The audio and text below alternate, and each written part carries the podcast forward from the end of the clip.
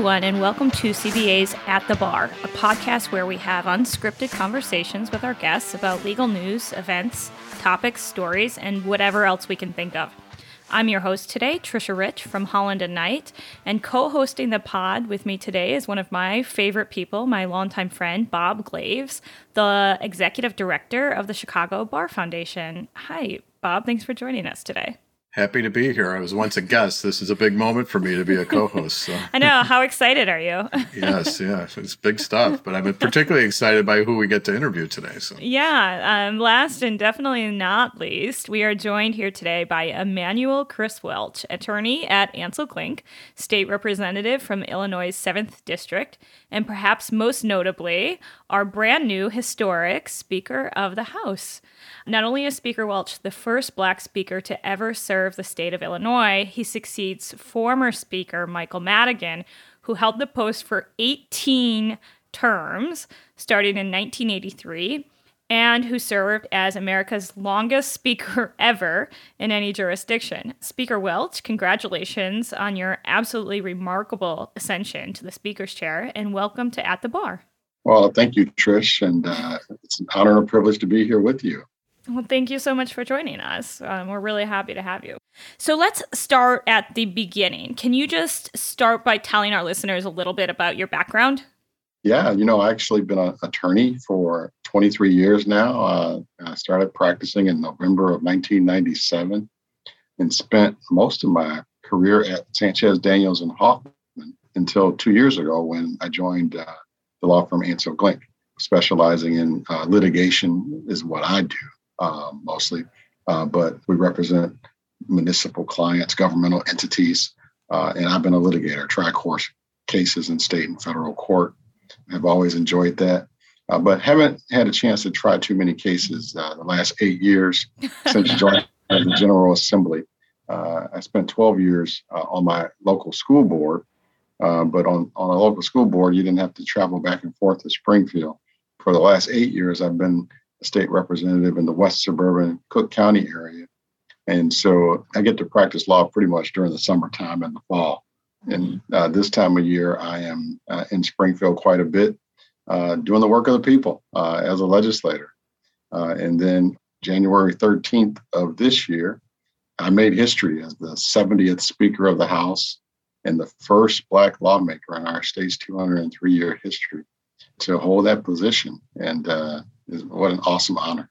Yeah, congratulations. It can't be understated what a big deal that is.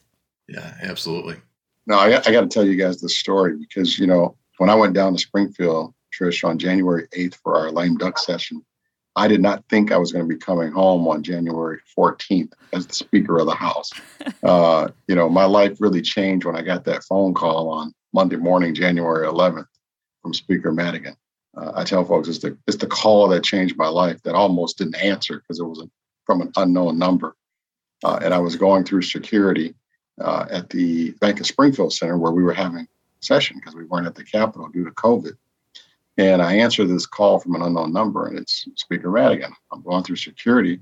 So I say, Speaker, can you hold for a second? Because my hands are full. I got a briefcase, I've got coffee, I, and I, I still managed to answer this unknown call for some reason. And it was him.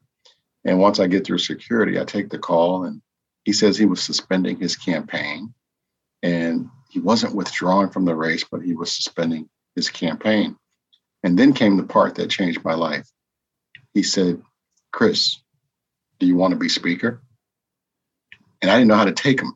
I thought it was a, I thought it was a trick or something. I'm like, Mr. Speaker, I'm with you. I've been whipping votes and, uh, you know, trying to help you get reelected here. He said, no, the, the votes aren't there. It's time to, you know, step aside and give someone else an opportunity. And so, do you want to be speaker? If so, this is a great opportunity. And I said, who wouldn't want to make history? I mean, and I, I think I do a pretty good job with it. And he says, so if, if, if you want to do it, let me give you four tips. And if you do these things perfectly, I'll be calling you Mr. Speaker. And he said, uh, you know, get the Black Caucus together pretty quickly and see if they can unite behind your campaign. If you get the support of the Black Caucus, move quickly to the Latino Caucus. And then if the Latino Caucus joins you, I want you to talk to a couple of specific state, downstate legislators They may not support you, but just assure them that you're going to always be a speaker who listens to everyone and hears their concerns. And then the fourth thing, call your wife. I probably should have started with that one because if she says no, then none of this matters. and so uh, I did those four things well, I guess, because yeah. 48 hours later, he called me Mr. Speaker. I mean, that was one of my early questions that I sort of sketched out in preparing for this interview. Is that the first time when you answered that phone, is that the first time you really thought to yourself, I could be Speaker of the House in Illinois? Well, certainly during that phone call, it was very emotional because a couple things were happening. One, I've got this historic figure in Illinois' history saying it's over, you know, and he quickly pivots to suggesting that I put my name in the hat to replace him. Uh, and so it became really emotional. By the time I was on the phone with my wife, uh, I think it took some time for me to regain my composure. Uh, it was a very emotional moment. And so, you know, that 48 hours was such a whirlwind. Uh, going from 9:45 on Monday morning in 48 hours to get to 70 votes. I needed 60, but ended up with 70. I, I can't, it was all a blur after a while. You know, I got another story because, you know, it was such a blur the first two days there getting the votes. And then the first five days as a speaker, it was like drinking water from a fire hose. So the magnitude of this moment hadn't even hit me until Monday. We were celebrating Martin Luther King's birthday. And we were sitting at our kitchen table, my wife and my two kids, Tyler and Marley. And Tyler just says out of the blue, he says, Daddy, when was Illinois founded? And I said, 1818, son. And then I could see his face was, Bob, was, he was calculating. And he says, That was over 200 years ago. And you're the first Black person to hold your job? And I said, Yes, son. It took us over 200 years for this opportunity. And that's what Dr. Martin Luther King was fighting for. And you should have seen his face at that very moment. Hmm. I wish I had a photo or video that had captured it because it was priceless. That was when my eight year old realized what had happened for his dad. That was when, one of the first moments that made me realize what had happened because his face was just, it told the story and it just really hit me passionately. And it was a pregnant pause. It's like, wow, this is really big. It's really big. I mean, it's a remarkable moment for you and your family and for our entire state. So, as I said, it cannot be understated. So, as you know, I think, well, as I hope you know, we're friends on social media. And I saw the note you got from a certain former president. Do you want to tell our listeners about that? Yeah, you know, I was, you know, I was sitting in my office. I've been, um, it's like I said, it's been a whirlwind. It's been drinking water from a fire hose. But one day I was sitting in my office and I just randomly started going through the mail. I don't do that every day. Other people do that for me. Uh, but I just randomly started going through the mail. And here I get to this handwritten note from Barack Obama. And I had to take a look at it twice and a third time because it was very customized. It wasn't like some cookie cutter uh, note. It was very personalized. And I was like, wow. I mean, I've got pictures of Barack Obama all over my office because he's someone that has been so uh, inspiring uh, to a young elected official like myself. And to get a handwritten personal note congratulating me on the historic occasion, encouraging me to reach out to him whenever I need to for counsel and guidance was just was just awesome, and uh, uh, certainly something I've already done and will continue to do.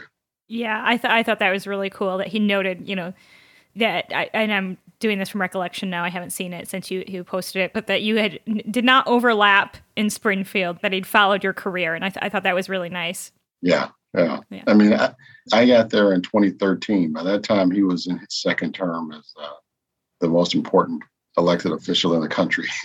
yeah. Any other notes from any other particularly notable former presidents yet? No. you haven't heard from Trump yet? I, I don't think so. I don't think I'll ever hear from him. so it's been almost exactly two months, right? Two months tomorrow uh, as we're recording this. And um, what has been the biggest surprise for you so far? Well, I think the biggest surprise for me so far has been the amount of time you spend with your caucus members. You know, you you do a lot of listening. many times I don't feel like the speaker. I feel like I'm I'm the social worker, and I'm just listening. you know, you you you become uh, someone that really needs to be a listener. You need to be compassionate and caring and uh, accessible to the members, and um, and they have a lot to say. And uh, uh you know, so I, I, think it's the um, the amount of uh, calls and uh, seven days a week that has surprised me the most. So, is it a little bit like being a lawyer in that way? I mean, does it feel that way at all? Yeah, and, and in many ways. I mean, I think my 12 years at Proviso and certainly 23 years of legal practice, particularly in counseling municipal clients, my experience has translated well to this job uh, because I think part of what makes you successful is being a good listener and hearing what folks have to say.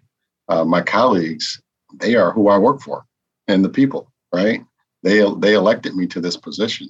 And so it's extremely important to uh, be open and uh, transparent and accessible to them and listen to what their concerns are. And so I've tried to do that to the best of my ability and, and balance that with also trying to be a husband and father. Yeah, this new schedule must be an adjustment. It's crazy. It's just crazy. you, you, said eight weeks tomorrow. Like, I thought it was eight days ago that I got elected. it's, just, it's just been one big blur. It's just wow. time is flying. Well, I was just thinking, I, there was a question I wanted to ask you at some point, and you, you know, Trisha's question about being a lawyer and the similarities remind me this might be a good time to ask.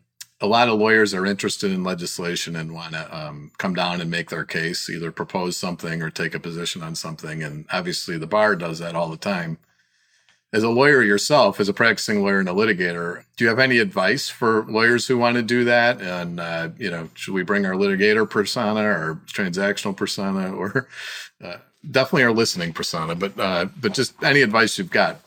You know, the the practice of law really doesn't come into play when it comes to legislating, um, but the skills that we learn as lawyers through law school, uh, in the practice are very helpful in the legislative process and whether or not you're a lobbyist or a legislator in the ability to write and analyze the, the legislation, the ability to stand up on that House floor and articulate your position. You know, I feel like it's a day in court and I'm making my case to the judge or jury, right? Uh, and my members are the jury that day because I need their vote in favor of my my position. Uh, and so those skills do transfer over. But I, I will tell you, um, I am blessed to be doing two of the best jobs a person could have. And uh, I've always dreamed of being a lawyer and always dreamed of being very active in politics. Never believed I'd be at the highest of levels, uh, like Speaker of the House. Uh, so, I mean, life's never been so good. I'm a lawyer and a legislator who happens to be the Speaker of the House. Great. So, right away, I mean, almost instantly, you started earning a reputation for being more bipartisan than um, your predecessor ha- had been. And in fact, like really going out of your way to quote unquote reach across the aisle.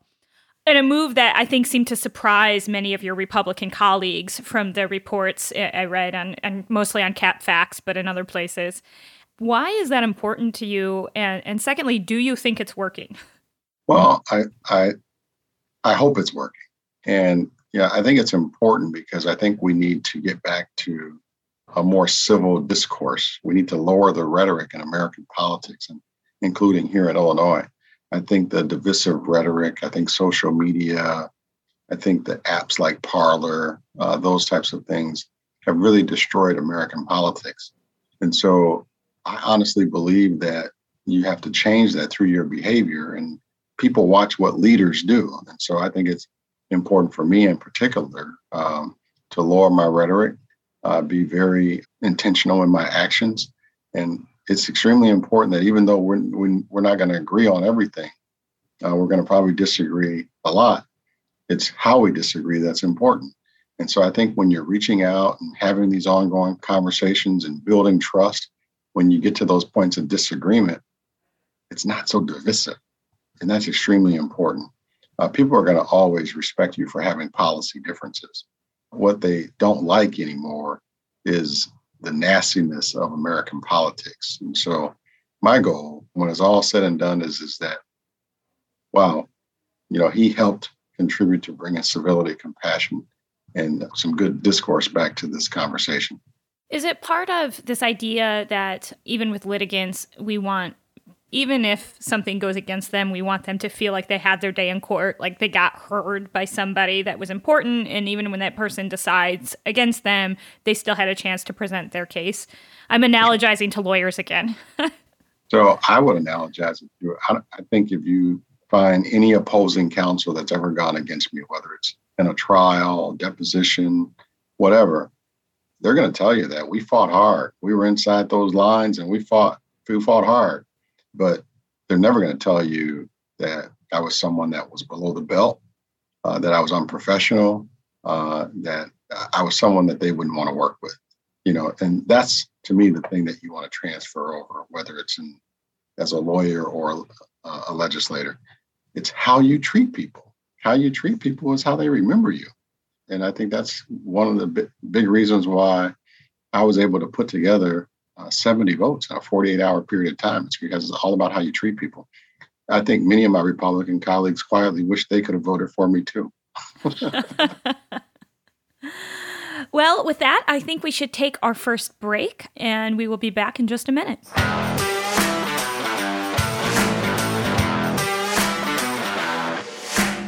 Getting legal malpractice insurance doesn't have to be complicated. Let CBA Insurance Agency do the heavy lifting for you. We shop to the top carriers to find the best rates. Get a free quote by visiting cbainsurance.org. This episode of At the Bar is brought to you by CourtFiling.net, your solution for filing in over 100 courts in the state of Illinois. CourtFiling.net provides a better e filing experience, focusing on speed and ease of use in the e filing process. CourtFiling.net is affordable and offers 24 7 phone, email, and chat support. Visit us at courtfiling.net to receive 30 days unlimited free electronic filings and see why it's the best solution for your firm. Let courtfiling.net worry about your e filing so you can get back to taking care of your clients.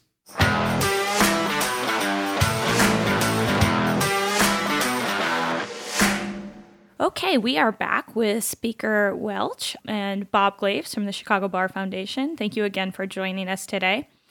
One of the early headlines I read in connection with your election to the speaker position is that you favor term limits for leadership positions. What term limits do you favor, first of all, and then and why do you think that's important?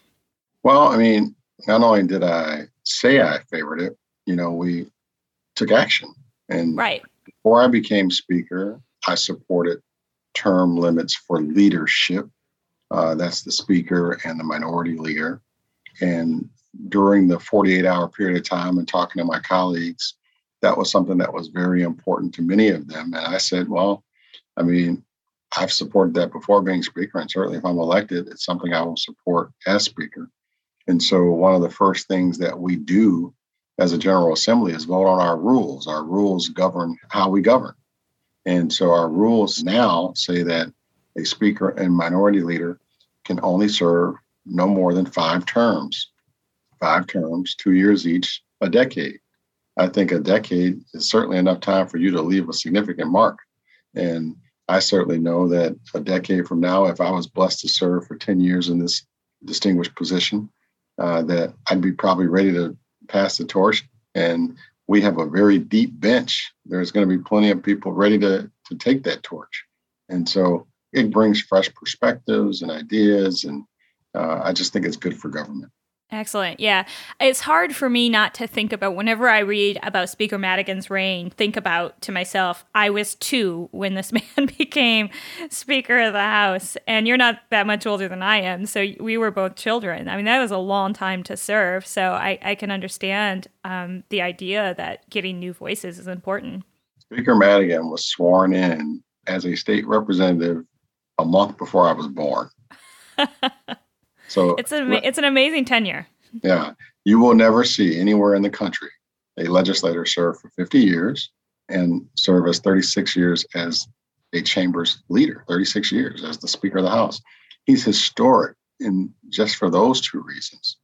Uh, and so for me to replace such a historic person is a distinguishing fact, but also then to also be the first black lawmaker in our state's 203 year history. Think about that 50 years in our chamber and our state's 203 years old. Almost a quarter of our state's history uh, he spent in the legislature. It, it's, I know that Madigan gets a lot of flack. I'm actually a fan of Speaker Madigan's, full disclosure. But that is a remarkable tenure for anybody. I mean, you're absolutely right. A quarter of Illinois' history, he was leading the, you know, he was a member of the state house. So, you know, heavy is the head that wears the crown. You know, a leader is going to take the bullets for the team, but he has to get credit for the good that has happened. And as a Democrat, for me, Illinois is blue with Democrats in all of our constitutional offices. We have supermajorities in the House and the Senate because of Mike Madigan's strong, sustained leadership of the Democratic Party and the House of Representatives for all those years. Uh, and we were able to sustain some significant progressive victories under his leadership. Uh, so make no mistake about it, there's a lot of good to celebrate. And I think when it's all said and done and the books are written, I think history is going to look back on him favorably. I agree, especially over the Rauner years. I mean, having somebody in with his strength in that position during those years, I think, was really, really important. And when I when I read that book, I'm going to really love that chapter because I witnessed it firsthand how he protected core democratic values during four very tough years. 736 days without a budget. I mean, people were suffering. The only thing that was worse than the 736 days of the budget impasse has been living during a global health pandemic. Uh, but it was just awful. Yeah, I I assume that legislating right now during COVID nineteen has to be just about the most challenging thing a legislature can deal with. Yeah, it's really challenging because you know we're people, people. You know, we like to hug people. You know, you know, be around others, shake hands, kiss babies. Yeah, yeah. You know, you're you're you're you're type A personalities, and you're you know, behind a computer screen all day. Uh, and so you're sitting in your offices and you're taking these calls and you just feel helpless many times, uh, particularly when it comes to all the folks calling because of the unemployment uh, situation and not being able to get, get through to IDES. Uh, mm-hmm. The frustrations that you hear on your constituents in their voices is is is, is heart wrenching sometimes. People are suffering. You know, uh, you get calls about rental assistance, mortgage assistance, um, hey, we just need assistance, you know, and it's tough when you're in a shutdown mode and can't really do too much because everyone's being inundated. And, and you yourself had COVID, right? Yeah, I had COVID over Thanksgiving.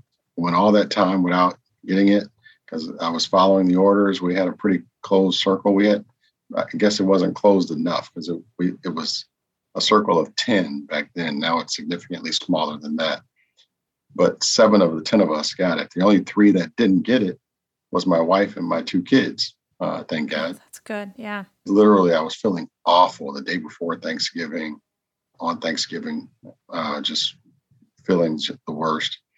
And I, uh, something said, let me just get tested. I got had made an appointment and got tested that Saturday of Thanksgiving weekend, and they confirmed that indeed it was COVID. And so I was down total of about 10 days. Uh, but the fatigue was a lingering effect. I had a dry cough for a couple of months, uh, but you know it could have been a lot worse. And so I'm I, I'm blessed to say that you know I wasn't in the hospital on a ventilator or anything like that. But you know I certainly will be glad when we're all on the other side of COVID and we're we're, we're back to our normal lives. Very much so. Um, so, have you been vaccinated now? I know they did some vaccination clinics for legislators down in, in Springfield, right? Yeah, what I've been uh, wanting to do is I've let other folks go ahead of me. I'm I'm waiting my turn uh, because you know I want to make sure seniors in my community get it before me and uh, those with underlying conditions. I'm really happy to see President Biden say everyone's going to be eligible by May 1st. Um, I've had COVID, so I've, I've kind of got a, a, layer of protection already. Uh, you know, so I definitely want others that are more susceptible uh, to get it before I do. But I do know a number of my, my colleagues in the General Assembly have gotten it. Uh, they're older, they have conditions that they're concerned about, they have small children, and they've gotten vaccinated. That's interesting. So that kind of leads to a question I know has come up uh, this week. The Senate's already been talking about having some in person proceedings again, and I know that question's coming to you as well. How do you see that playing out this spring, assuming we stay on the track we're on right now, which is a knock on wood, obviously, but uh, a more positive track with COVID? So the Senate is smaller than the House. We're double the size of the Senate. And so they're able to do some things now just based on the size of the Senate. They're a little bit more spread out in the Capitol than we are. And you got to remember when we gather, we also have staffs around us you know the staff is what makes that place go. You know so you double double the number of legislators in our chamber. Then you bring in the staff. It's a lot more people. So in addition to uh, um, adding term limits on leadership in our new rules our new rules allowed for remote legislating. We didn't have that before. So we really didn't do much in 2020 at all. And so we have been wall to wall monday through friday having remote committees right now. If we were in person, we would typically only have committees Tuesday, Wednesday, maybe the morning of Thursday. So we're being a lot more productive in the remote space. It's our goal, because many of the members are getting vaccinated, uh, that after spring break, sometime in April, that we're going to be able to safely transition back to the Capitol in person, obviously with some restrictions in place, some guidelines, members rotating in and off the floor, but we'll be able to be in person, safe, wearing masks, washing hands, watching our distance, but also the fact that many of them will have uh, been vaccinated by then. Great. So, I want to ask you about a piece of legislation that's really important to me personally. So, I am a volunteer lawyer with the ACLU's Judicial Bypass project and a board member at Personal PAC. So I'm sure you know what's coming now. and so I'm following very closely the potential repeal of the Parental Notice of Abortion Act. Can you tell me what's going to happen with that? Yeah, well, you know, the bill has been filed, it's been assigned to committee. I've been a supporter of it. The lead I know. Personal PAC thanks you for your support on this issue. I've been a lead sponsor of that issue in the past. And we, we always run into opposition, of course. Uh, this year, it's being championed by Representative Anna Moeller from Elgin. She is an excellent legislator, and uh, uh I believe uh, she was a, a, perfect person to pass the mantle to. Uh, I think she'll be able to get the job done. but you know, any good legislation, you're going to have to put up a fight. And so we're at the beginning of the process, and you know, let we let's hopefully we're able to get it done this session.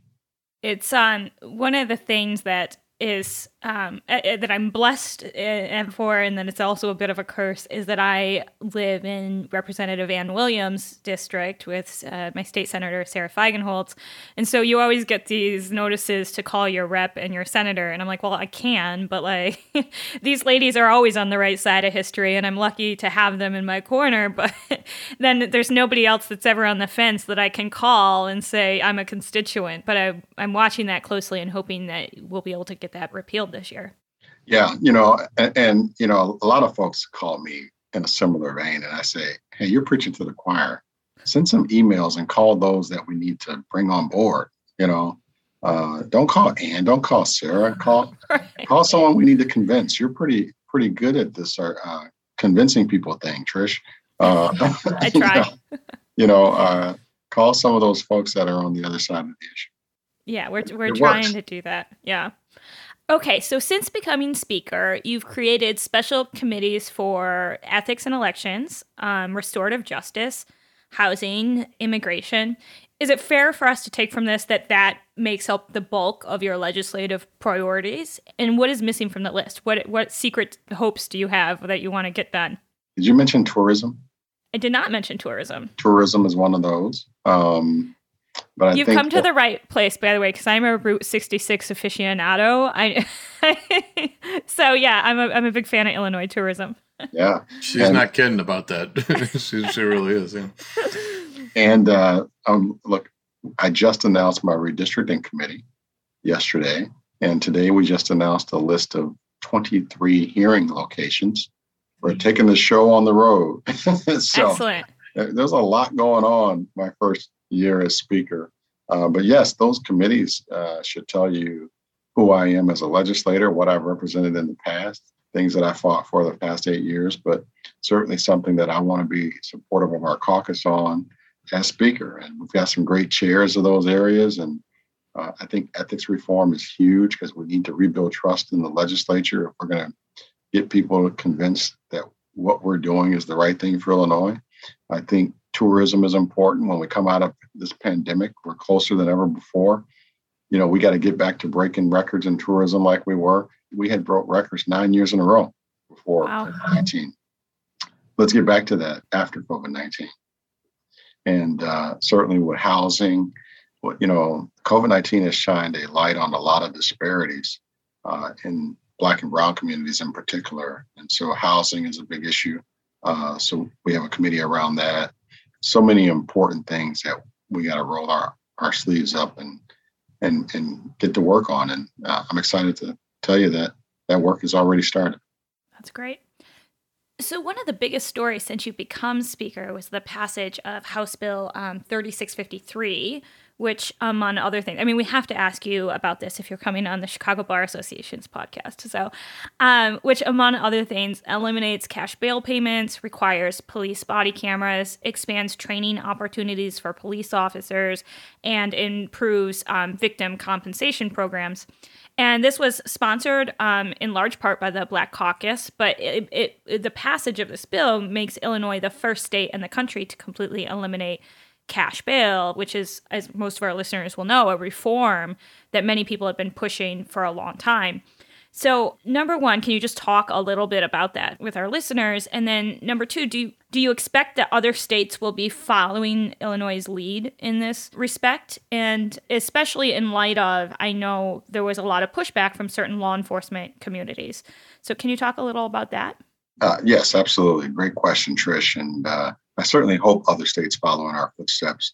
This was an omnibus bill that I believe we had uh, nine public hearings, 30 hours of testimony, just significant community input on as a caucus, the Black Caucus, after the murder of George Floyd last May and Breonna Taylor and Ahmaud Arbery and so many other unarmed Black people across this country.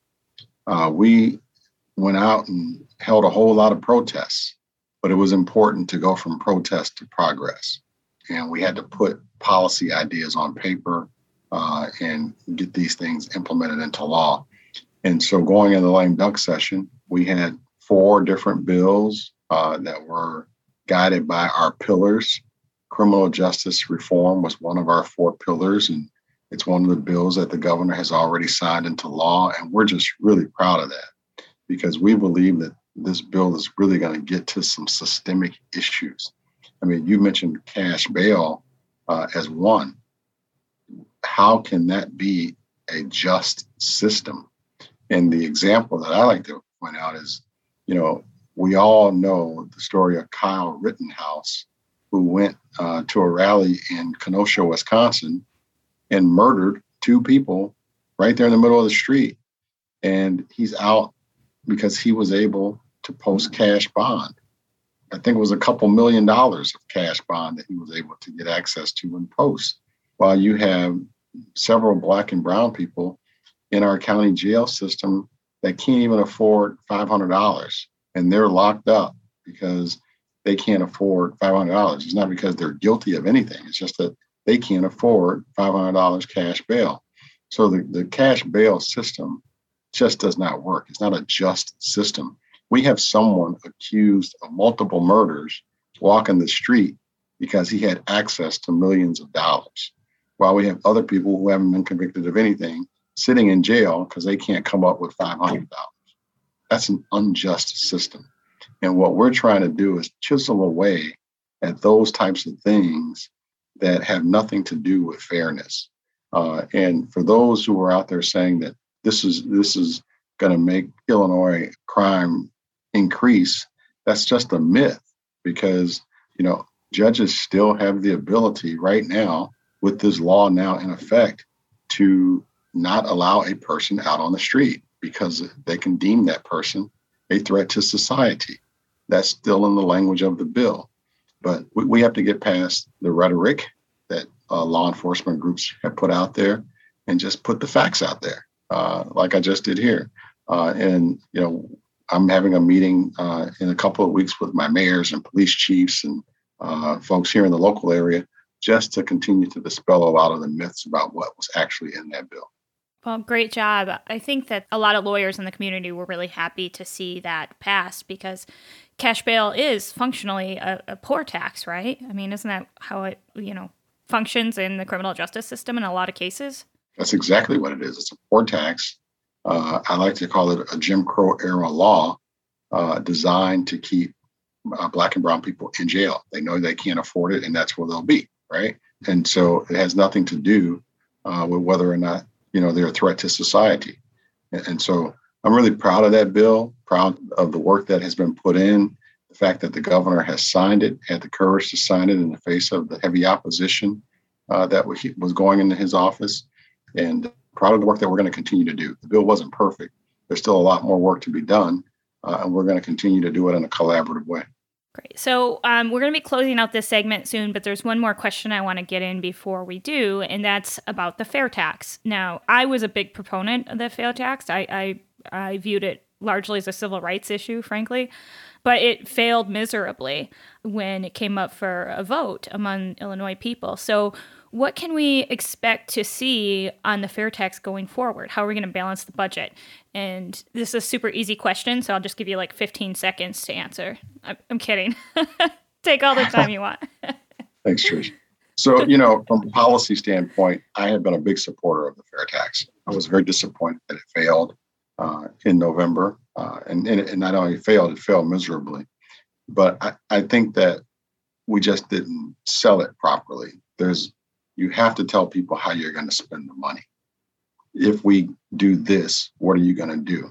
And I think we have to show folks that we're going to be responsible stewards of the money. We all know that our current tax system is fundamentally unfair to working class families. We are one of seven states that has a flat tax. And so 43 other states have a progressive tax. It doesn't take a rocket scientist to figure out what we need to do. So the policy is something that I clearly support and will continue to support. You know, from a politics standpoint, we got smacked down in November. So the voters want us for now to uh, come to the table and work together uh, as Democrats and Republicans and find a way to balance this budget. I think we're going to be fine this year because we're running a surplus, uh, having better tax receipts than we anticipated. We just got help from the federal government with regard to COVID 19 relief. But we're going to fix what happens in the long term, this is a question that's going to have to be revisited at some point. I don't know if it's next year or the year after that, but we're really going to have to revisit it. And when we do, I think we're going to have to tie it to something uh, that shows the voters where the money is going to go. Well, great. Well, with that, we will take our second break. Thank you again.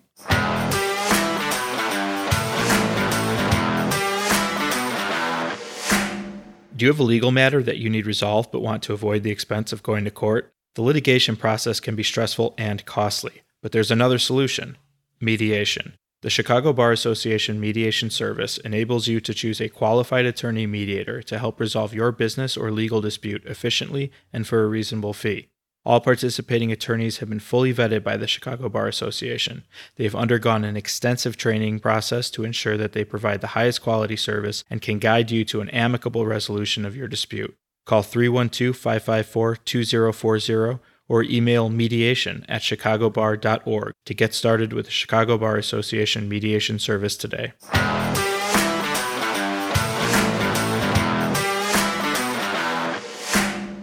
Okay, we are back with uh, Speaker Chris Welch and Bob Glaves from the Chicago Bar Foundation. And we are um, really glad you have joined us today, but we're not going to let you go until we put you through our last segment, which is a little game we call Stranger Than Legal Fiction. So, our regular listeners will know exactly how this works. Uh, Bob and I have both researched two laws, one of which is real and a, a, true law that is still in the books today somewhere, the other of which is fake. And you will have to guess which is which. Are you ready? I'm ready. Okay. Bob, why don't you go first? All right. Thank you, Speaker. Uh, so, we're going to have some fun with our neighbors to the north. These are both Wisconsin related. So, um, as you know, many states, uh, including Illinois, have various official state symbols that their legislators have declared over time. And uh, as a Cubs fan, um, I'm always reminded the state bird of Illinois is the cardinal, which is um, it's a great bird, but you know, someone didn't think that through all the way. I it's awkward, but, uh, yes. uh, but uh, in Wisconsin, they actually have declared they have a state drink, the brandy old fashioned. So that's that's the first law.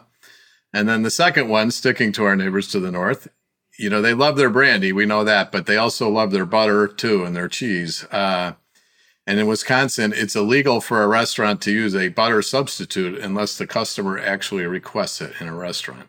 Speaker, do you want to go first?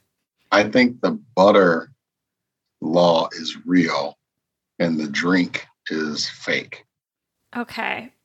I I think it's the opposite. I think the brandy old fashioned is the real law and the butter law is the fake law.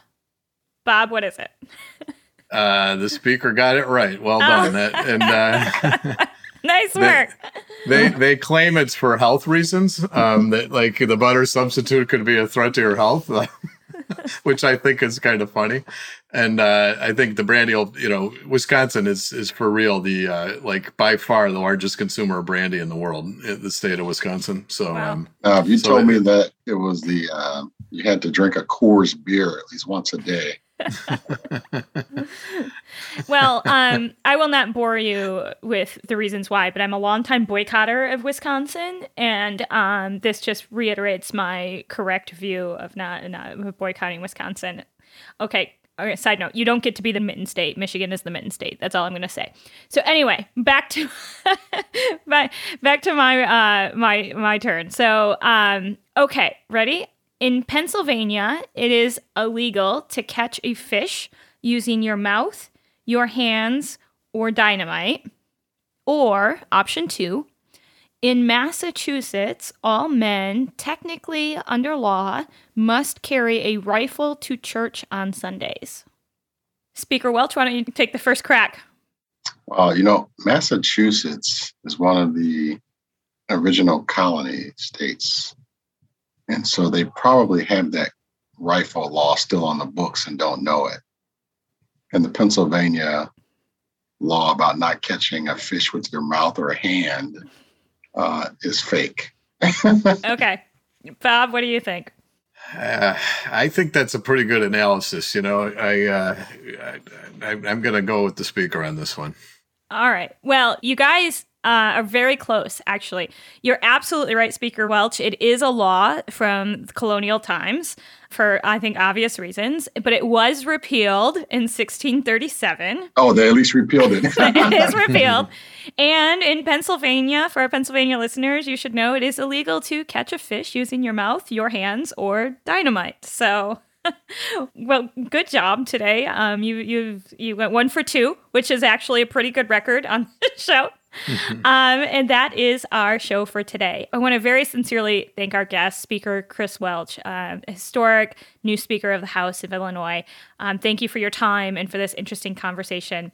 I also want to thank my co host, Bob Glaves, our executive producer, Jen Byrne, and everyone at the Legal Talk Network family. They're very fantastic and truly the very best in the business.